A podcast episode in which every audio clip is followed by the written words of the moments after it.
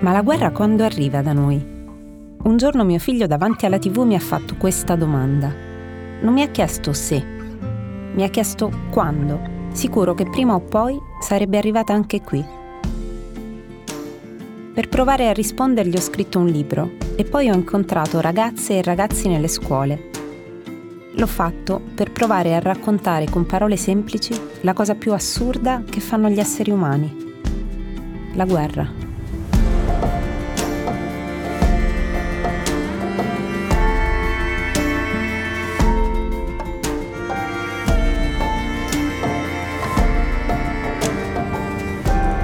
Sono Francesca Mannocchi e questo podcast di Cora Media si chiama, per esempio, La guerra.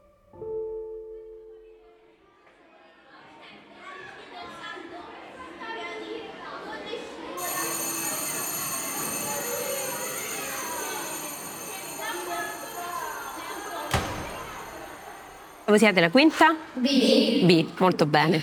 Allora, iniziamo un po' al contrario. Adesso voi vi presentate un po', poi mi presento io e poi parliamo un pochino del paese che è al centro della nostra conversazione, che è? Libano. Che è il Libano, assolutamente. Capitale? Beirut. Molto bene. Quanto è grande il Libano? È, gra- è grande o piccolo secondo voi? Piccolo. diecimila chilometri quadrati, più o meno. Praticamente è grande quanto l'Abruzzo. Quante persone ci vivono? Secondo voi?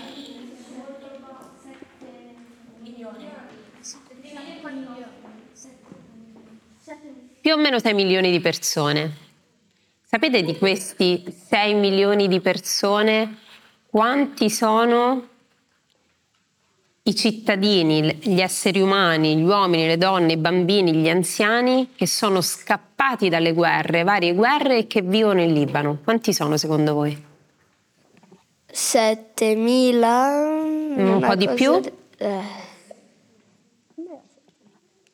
Quasi il doppio? Tipo. Di settemila? quattordicimila? Un po' di più. Quasi due milioni. Pensate un po'. È come se in questa stanza una persona su tre, una persona su quattro fosse un rifugiato in fuga dalla guerra. Ecco, in Libano la situazione è esattamente questa. Ci sono tantissimi rifugiati palestinesi che vivono lì da decenni e tantissimi rifugiati che arrivano da dove? No, dalla Siria. Dalla Siria. Sono scappati dalla guerra in Siria perché la Siria è un paese confinante con il Libano. Ma prima di addentrarci nella storia del Libano, presentatevi voi. Avete delle domande, delle cose da chiedere, quello che vi pare. Così io vi conosco un po', poi voi conoscete me e poi parliamo del Libano. Hai mai avuto paura di stare in posti di guerra? Ho sempre tantissima paura di stare in posti di guerra e quelli che vi dicono che non hanno paura dicono una bugia, perché la paura, esattamente come nei, nei giochi a volte un po' pericolosi che fate voi, è un nostro alleato, non è un nostro nemico, perché ci permette di non fare sciocchezze e di non fare delle cose incoscienti. Quindi avere paura significa eh, in un certo senso avere cura della propria incolumità.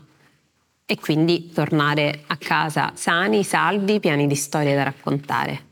Cosa ti ha spinto a diventare una giornalista di guerra? Quello che mi ha spinto a fare questo lavoro è una grande, una grande, grandissima curiosità verso eh, quello che accade nel mondo, ma soprattutto verso tutto quello che eh, non capiamo.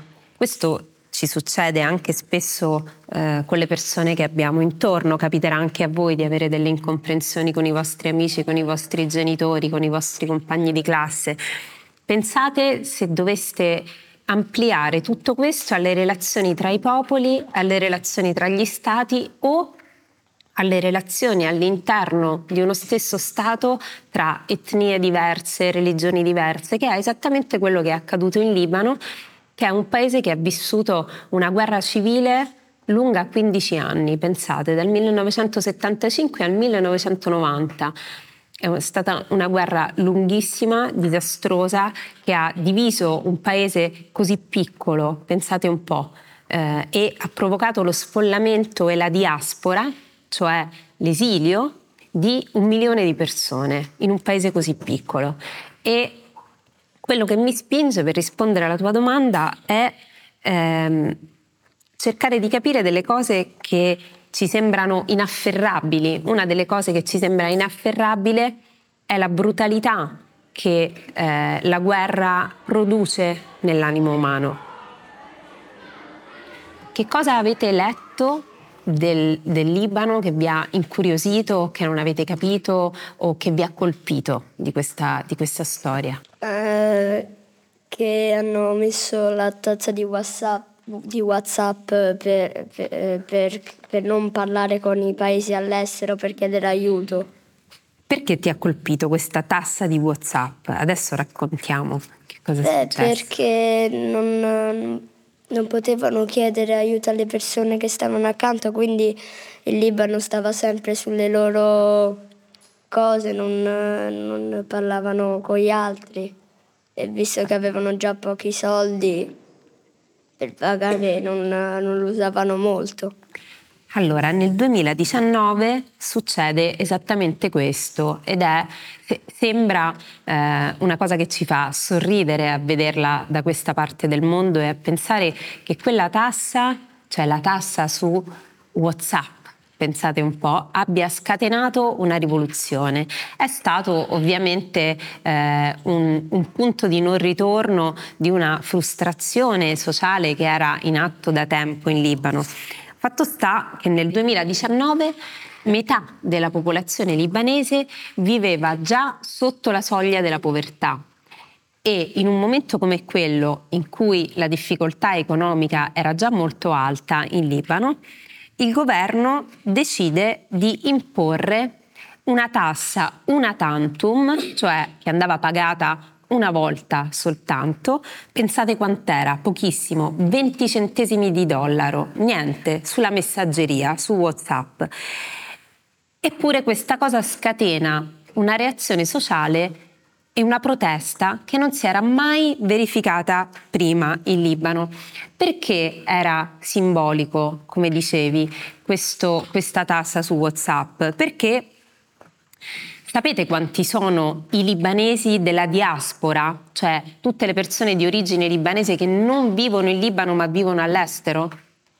Abbiamo detto sono sei milioni e mezzo, quasi sette milioni i libanesi. I libanesi della diaspora, secondo voi quanti sono? Più o meno? Eh, sette mila? Sono stimati quindici milioni, pensate un po'. quindici milioni, più del doppio dei libanesi che vivono in Libano. Perché questa tassa è stata così simbolica e così contrastata? Perché per i libanesi che sono in Libano, per esempio, WhatsApp è un modo molto semplice per riuscire a essere in contatto con tutte le famiglie che sono all'estero, con i membri della loro famiglia che non potrebbero sentire altrimenti. Ma poi il secondo aspetto, e quello più importante, è che questa tassa è stata la goccia che ha fatto traboccare il vaso di una situazione di povertà che già gridava aiuto, già i cittadini non ne potevano più e, come spesso accade in situazioni di questo tipo, questa tassa ha saturato la pazienza di tutti i cittadini che ne, non ne potevano più. Il governo si è spaventato dall'inizio delle proteste, ha provato a cancellare quella norma, ha provato a cancellare la tassa su WhatsApp, ma le proteste non si sono interrotte perché ormai le persone avevano cominciato a scendere in piazza. Di che cosa erano stanchi i cittadini libanesi? Erano stanchi dello sperpero di denaro, erano stanchi delle strade in rovina, erano stanchi della corruzione, erano stanchi dell'elettricità che non bastava per tutti. Pensate che la quasi totalità di famiglie libanesi non ha accesso all'elettricità, ma deve comprare dei generatori di corrente, cioè degli apparecchi che funzionano con il carburante e che generano l'elettricità che serve alle famiglie a vivere. Che cosa succede? Questa crisi economica che il paese viveva da diverso tempo precipita con le proteste derivate da questa tassa su WhatsApp, che a noi un po' ci fa sorridere, però ci fa capire quanto basti una fiammella per infuocare una piazza e un intero paese. Che cosa succede? Che mentre aumentano e aumentano le proteste, le banche chiudono perché vengono assaltate, eh, il sistema bancario libanese corre ai ripari, le banche chiudono e quando riaprono i correntisti, cioè le persone che avevano portato nelle banche i loro risparmi, i risparmi non li trovano più. Si sono sperperati milioni e milioni di dollari e a quel punto si sancisce che la crisi economica e finanziaria libanese lascerà precipitare il paese in una situazione di non ritorno, in cui è, per esempio, oggi è un paese drammaticamente impoverito. E qual è stato, se lo ricordate perché l'avete letto o l'avete sentito alla televisione, un altro evento che ha cambiato drammaticamente la storia di questo paese negli ultimi anni? L'esplosione del porto di Beirut. L'esplosione del porto. Il quattro agosto duemilaventi Beirut viene coperta da un fungo di gas rosa dopo due gigantesche esplosioni nel porto.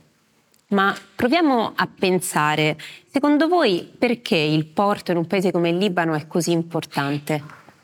Eh, perché il Libano è coperto da mare, quindi per fare tipo il commercio o andare in altri posti partivano dal porto prendendo una nave.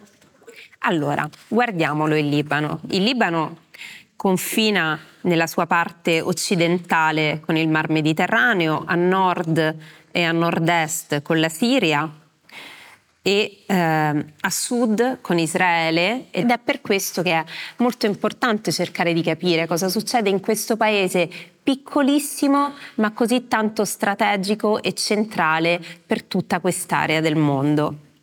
Bene, dicevamo, perché è così importante il Libano, che confina nella sua parte occidentale, cioè affaccia sul Mar Mediterraneo?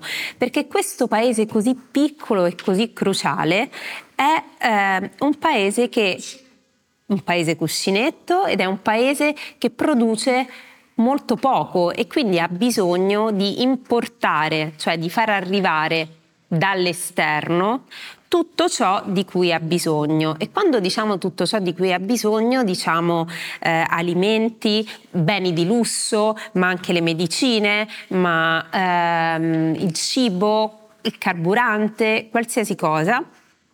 Pensate che dal porto di Beirut entravano beni per un valore di quindici miliardi di dollari l'anno, quindi pensate l'ammontare Della, degli affari e anche del potere che poteva ruotare intorno al porto di Beirut. Ma perché è importante un porto? Provate a immaginare, perché il porto è un luogo in cui arrivano dei beni, ma è anche un luogo in cui gira il malaffare. Quindi arrivano i beni e ci sono le tangenti, la corruzione, tu controlli questo, io controllo quello, ci spartiamo questa ricchezza, ci spartiamo questo affare. Ma che cosa significa questo? Che quando ci sono così tanti soldi e così tanto potere da spartire, si rischia che chi dovrebbe controllare non controlla e chi dovrebbe essere ritenuto responsabile di un evento tragico che accade non lo è e che quindi resti, come è spesso accaduto nella storia del Libano, impunito, quindi che non siano sanzionate tutte le persone che si sono macchiate di crimini o di illegalità.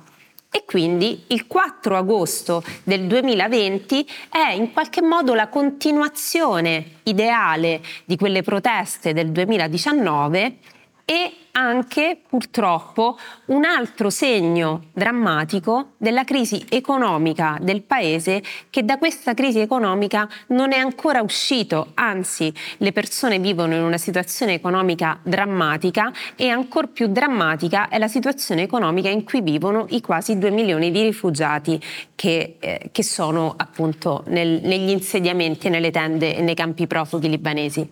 Dimmi, dimmi. Sono Ludovica. Ciao Ludovica. Ciao. Ti sei impressionata quando hai visto Mirna? Allora, grazie che ci introduci la storia, la storia di Mirna. Cos'è che ti ha colpito di questa storia? Che ora la raccontiamo perché è una storia assolutamente, è una storia simbolica, ci aiuta molto a capire la, la vita di questo, la vita di questo paese. Che ha perso l'occhio alla stessa età di suo padre. Che ha perso l'occhio alla stessa età di suo padre. A voi? Che ha colpito?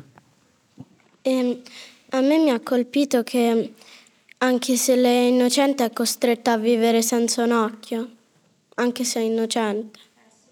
Che prima che ha pensato a lei ha pensato subito al suo bambino piccolo che stava nella parte dietro della macchina quando è successo. Che quando eh, c'è stata l'esplosione al porto lei stava prendendo il latte per il suo bambino e lei è andata subito all'ospedale e, e si è sentita una dottoressa dirle: signora, si copra il volto, fa impressione alla gente. Sapete, a volte si incontrano delle storie come quella di Mirna che sono talmente tanto simboliche che sembrano irreali, sembrano superare la realtà. E finché Mirna non mi ha mostrato la foto di suo padre, io non riuscivo a credere che quello che mi stava raccontando fosse davvero vero. E quello che Mirna mi ha raccontato è che il quattro agosto del duemilaventi, cioè il giorno dell'esplosione del porto di Beirut, lei stava studiando, si stava prendendo cura del suo bambino Christian, che aveva allora un anno e mezzo, lei ne aveva trentasei e viveva proprio in quel quartiere adiacente al porto che si chiama Carantina. Era uscita in macchina e stava andando in un quartiere vicino che si chiama Mar Mikhael a prendere il latte per il suo bambino perché lo aveva finito. Mar Mikhael era un posto a Beirut dove eh, era il posto della movida, era un posto dove i giovani andavano a divertirsi, pieno di locali, un posto molto giovane, pieno di artisti, di artigiani. E a un certo punto camminava su questa strada eh, alla cui destra, dalla cui destra si vede, si vede il mare, ha guardato alla destra, ha visto l'esplosione e ha pensato: è una bomba, stanno bombardando il Libano. E non le sarebbe sembrato strano, proprio perché vive in un paese che è stato attraversato da quindici anni di guerra civile. E poi mi ha detto: dei minuti successivi ricordo solo la mia macchina ferma e tutte le macchine intorno ferme, io che mi volto dietro a vedere se Christian era ancora vivo, lo vedo coperto di sangue, cerco di prendere mio figlio e di non preoccuparmi di come sto io. Ha camminato, ha camminato, ha camminato fino a che una persona non le ha dato un passaggio verso l'ospedale più vicino e quando è arrivata ha consegnato suo figlio nelle braccia di medici e infermieri e poi ha sentito le parole di una dottoressa che le diceva appunto: si copra il volto, mette paura agli altri pazienti. E lei non capiva cosa stesse succedendo e non sapeva ancora che di lì a poco le avrebbero detto che aveva perso un occhio.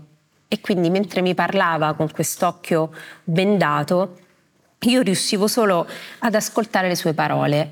E prima di raccontarmi l'altro pezzo della storia, Mirna mi ha detto: io scendo in piazza, l'ho incontrata qualche mese dopo l'esplosione del porto di Beirut, scendo in piazza perché voglio giustizia. E mi ha raccontato che lei era in piazza anche nel duemiladiciannove, dopo quella famosa tassa di WhatsApp di cui parlavamo, quando migliaia di giovani sono scesi in piazza a protestare contro la corruzione e il malaffare libanese. E dopo un po' sua madre si è seduta con noi e io le ho chiesto: mi racconta, lei che ha visto la guerra, eh, che ha attraversato quei quindici anni, che adesso ha una figlia che ha perso un occhio a causa della corruzione e del malaffare che hanno generato eh, l'esplosione del porto di Beirut, com'è cambiato questo paese? E sua madre mi ha raccontato questa storia incredibile, e cioè che il padre di Mirna era un soldato e durante la guerra civile libanese si trovava un giorno in una caserma, un missile ha colpito la caserma dove lavorava il padre di Mirna, il padre di Mirna è stato l'unico sopravvissuto eh, di questo attacco e a trentacinque anni, cioè la stessa età che aveva Mirna quando io l'ho conosciuta, aveva perso un occhio. E quindi nella biografia di questa famiglia, nella storia di Mirna e di suo padre, c'era in qualche modo, in maniera simbolica, tutta la storia di questo paese. Come ti senti quando Incontri persone e intervisti persone da paesi in guerra. Eh, mi sento molto partecipe del loro dolore e, e mi sento molto eh, in dovere di raccontare le loro storie, di farlo in una maniera molto rigorosa, molto sobria, ma anche piena di informazioni, perché ehm, vi racconto una cosa che dice e scrive una scrittrice che io amo moltissimo, è una scrittrice bielorussa che si chiama Svetlana Alexievich, adesso vive eh, in Germania perché è dovuta scappare da Minsk, dove viveva in Bielorussia, eh, dopo l'invasione russa in Ucraina. E lei ha scritto dei libri meravigliosi su ehm, alcuni eventi importantissimi del secolo scorso, quindi eh, la guerra tra eh, l'invasione russa in Afghanistan, la seconda guerra mondiale. Ha scritto un libro bellissimo che si chiama La guerra non ha un volto di donna, e nel duemilaquindici le hanno dato eh, il premio Nobel per la letteratura. E quando ha eh, tenuto il discorso di accettazione di questo premio, lei ha detto: dobbiamo liberare il racconto delle persone che incontriamo dalle troppe emozioni, altrimenti rischiamo di trasformare il racconto delle guerre in un magazzino delle emozioni. Questo che, che cosa ci fa pensare? Che è molto importante raccontare lo stato d'animo delle persone che incontriamo, ma che contemporaneamente è importante inserire le loro storie in un contesto. Quali sono le conseguenze che secondo voi, che avete capito, che vi immaginate che la guerra siriana ha prodotto su un paese come il Libano? Sapete che nel duemilaundici scoppia la rivoluzione in Siria, rivoluzione che poi diventa guerra civile, che poi diventa una guerra per procura, che non è ancora finita, nonostante l'abbiamo un po' smarrita dai radar dell'informazione. Una guerra che ha prodotto cinquecentomila morti e poi abbiamo smesso di contarli, milioni di sfollati, milioni di esuli. E che cosa, che impatto ha, ha avuto questa guerra in Siria sul Libano? Che la gente non poteva scappare. Oppure che è scappata e dove è andata? Dove sono andati i profughi siriani? In Libano. E sono andati in Libano. E? E quindi... già la gente era povera e più persone c'erano, forse, e più bisog- servivano soldi per, per dare da mangiare a tutti e dare un lavoro a tutti. Assolutamente così. Abbiamo detto quanti sono quindi i profughi, i rifugiati siriani che arrivano in Libano. Un milione e mezzo, giusto? Due più milioni. O meno. Due milioni sono tutti i rifugiati, perché ci sono anche i rifugiati palestinesi. Quindi, diciamo, circa un milione e mezzo di rifugiati siriani arriva in Libano. E secondo voi perché tutte queste persone, che sono tantissime per un paese così piccolo, si sono fermate in Libano? Hanno attraversato il confine di questo paese così vicino, così prossimo al Libano, e si sono fermate lì? Perché comunque è vicino. Però non è che c'è la guerra là. È vicino e non c'è la guerra. Sono le due condizioni che cercano i rifugiati: andare in un paese vicino e in un paese che considerano sicuro. Ma perché secondo voi restano in un paese vicino per così tanto tempo? Pensate che ci sono dei profughi siriani che sono in Libano da dieci anni a vivere nelle tende. Perché era un posto vicino, vicino al mare, e quindi arrivavano molte merci e si poteva comunicare con altri paesi, con il mare. Oppure? Oppure così tante persone decidono di restare in Libano in condizioni che adesso vi racconto, che sono molto difficili: l'estate torrida, l'inverno ghiacciato, nelle tende di plastica delle agenzie delle Nazioni Unite per dieci anni, senza poter costruire una casa perché il governo libanese non lo consente, perché sperano di tornare a casa il più velocemente possibile. Perché quello che non raccontiamo quasi mai dei rifugiati e dei profughi è che i profughi che scappano dalla guerra non vedono l'ora di tornare a casa. Voi dovete sapere che Il governo libanese, da quando è scoppiata la guerra civile in Siria, non ha mai dato l'autorizzazione alla costruzione di veri e propri campi profughi in Libano. Secondo voi perché? Perché sarebbe costato molto e perché forse pensavano che prima o poi sarebbero tornati nel loro paese, la Siria, e quindi non... Buona la seconda, perché... Una situazione temporanea. Esattamente, perché si sono detti, si è detto il governo, ma è una cosa che accade in molti scenari al mondo, non solo in Libano. Se non autorizzo la costruzione di un campo permanente, prima o poi se ne andranno, che è come dire, tanto più li faccio stare scomodi, quanto più velocemente se ne andranno questi rifugiati. Qual è stato il risultato? Il risultato è che sono passati... Per molti profughi sono passati dieci anni, per qualcuno più di dieci anni. Sono passati, sono passati dieci inverni nelle tende, sono passati dieci estati nelle tende, a temperature che l'estate sono torride, altissime, e l'inverno, soprattutto eh, nella valle della Bekaa o nel nord del Libano, sono delle temperature molto molto rigide, senza che potesse essere piantato un mattone per costruire una eh, dimora un pochino più stabile che non fosse una tenda di plastica delle Nazioni Unite. Ma come giustamente dicevate, quali sono gli altri problemi di quando una massa così ampia di persone arriva in un posto che ha già delle difficoltà economiche? Che si genera una guerra tra poveri. E quindi... Mano a mano che diventava più complicata la situazione economica del Libano, tanto più la presenza di tutti questi rifugiati diventava problematica, perché i libanesi pensavano che i siriani rubassero loro il lavoro, eh, che non garantissero eh, la distribuzione equa delle risorse, il cibo, l'acqua, cioè... C'è poco per tutti e quindi i libanesi hanno cominciato a pensare: quel poco che abbiamo non lo vogliamo più dividere con i rifugiati siriani. Contemporaneamente i fondi della comunità internazionale per i rifugiati siriani continuavano a diminuire, a diminuire sempre di più, e quando diminuiscono i fondi significa che le persone mangiano meno. E sapete quali sono le soluzioni per tirare a campare per queste famiglie? Sono due. Vanno a lavorare i bambini maschi molto piccoli, vanno a lavorare nell'agricoltura, pagati due o tre dollari al giorno, a raccogliere le patate o a lavorare nei campi, e le ragazzine vengono date in sposa, in modo che la, la famiglia possa ricevere una dote e quindi un po' di denaro. Pensate un po' quanto siamo fortunate, bambine più o meno della vostra età o poco più grandi.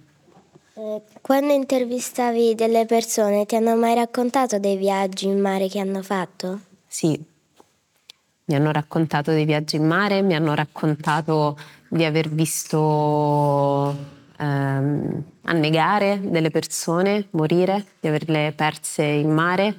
E, ed è eh, il racconto dei sopravvissuti del mare eh, sono alcune tra le cose più dolorose che ho ascoltato nella mia vita, e tra i sopravvissuti del mare ci sono anche i sopravvissuti di questa rotta tra il Libano e Cipro, che è una rotta eh, davvero poco raccontata ma pericolosa, esattamente come la rotta del Mediterraneo centrale, che è quella che unisce il Nord Africa al nostro paese.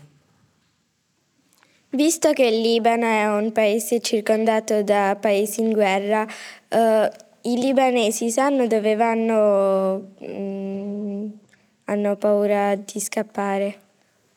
Eh, i libanesi hanno attraversato quindici anni di guerra, come abbiamo detto, dal settantacinque al novanta, hanno visto la loro...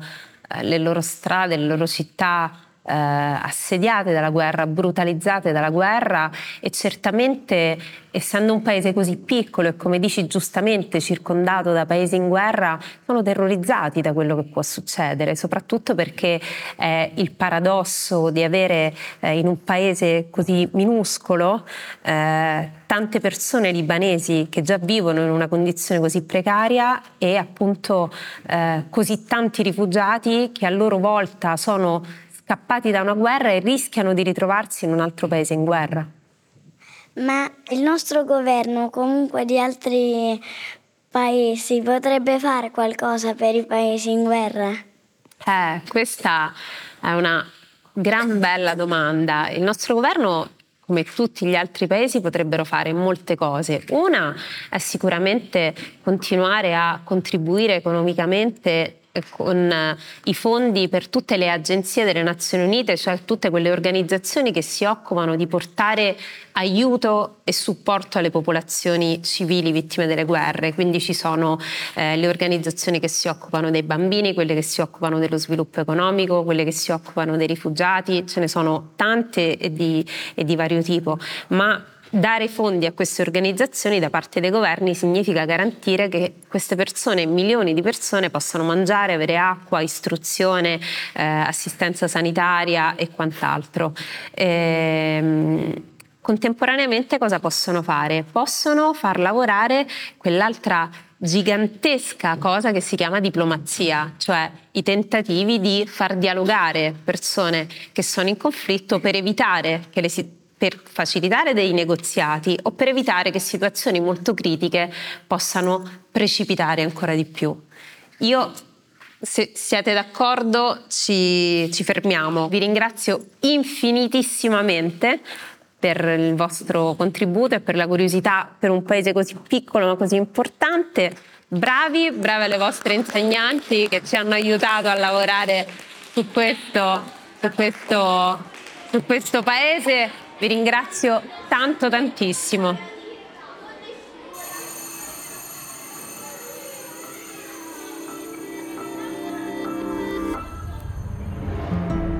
Per esempio, La guerra è un podcast di Francesca Mannocchi prodotto da Cora Media in collaborazione con Giffoni Innovation Hub. Questa puntata è stata realizzata con la quinta B Plesso Cairoli dell'Istituto Comprensivo Adelaide Cairoli di Roma.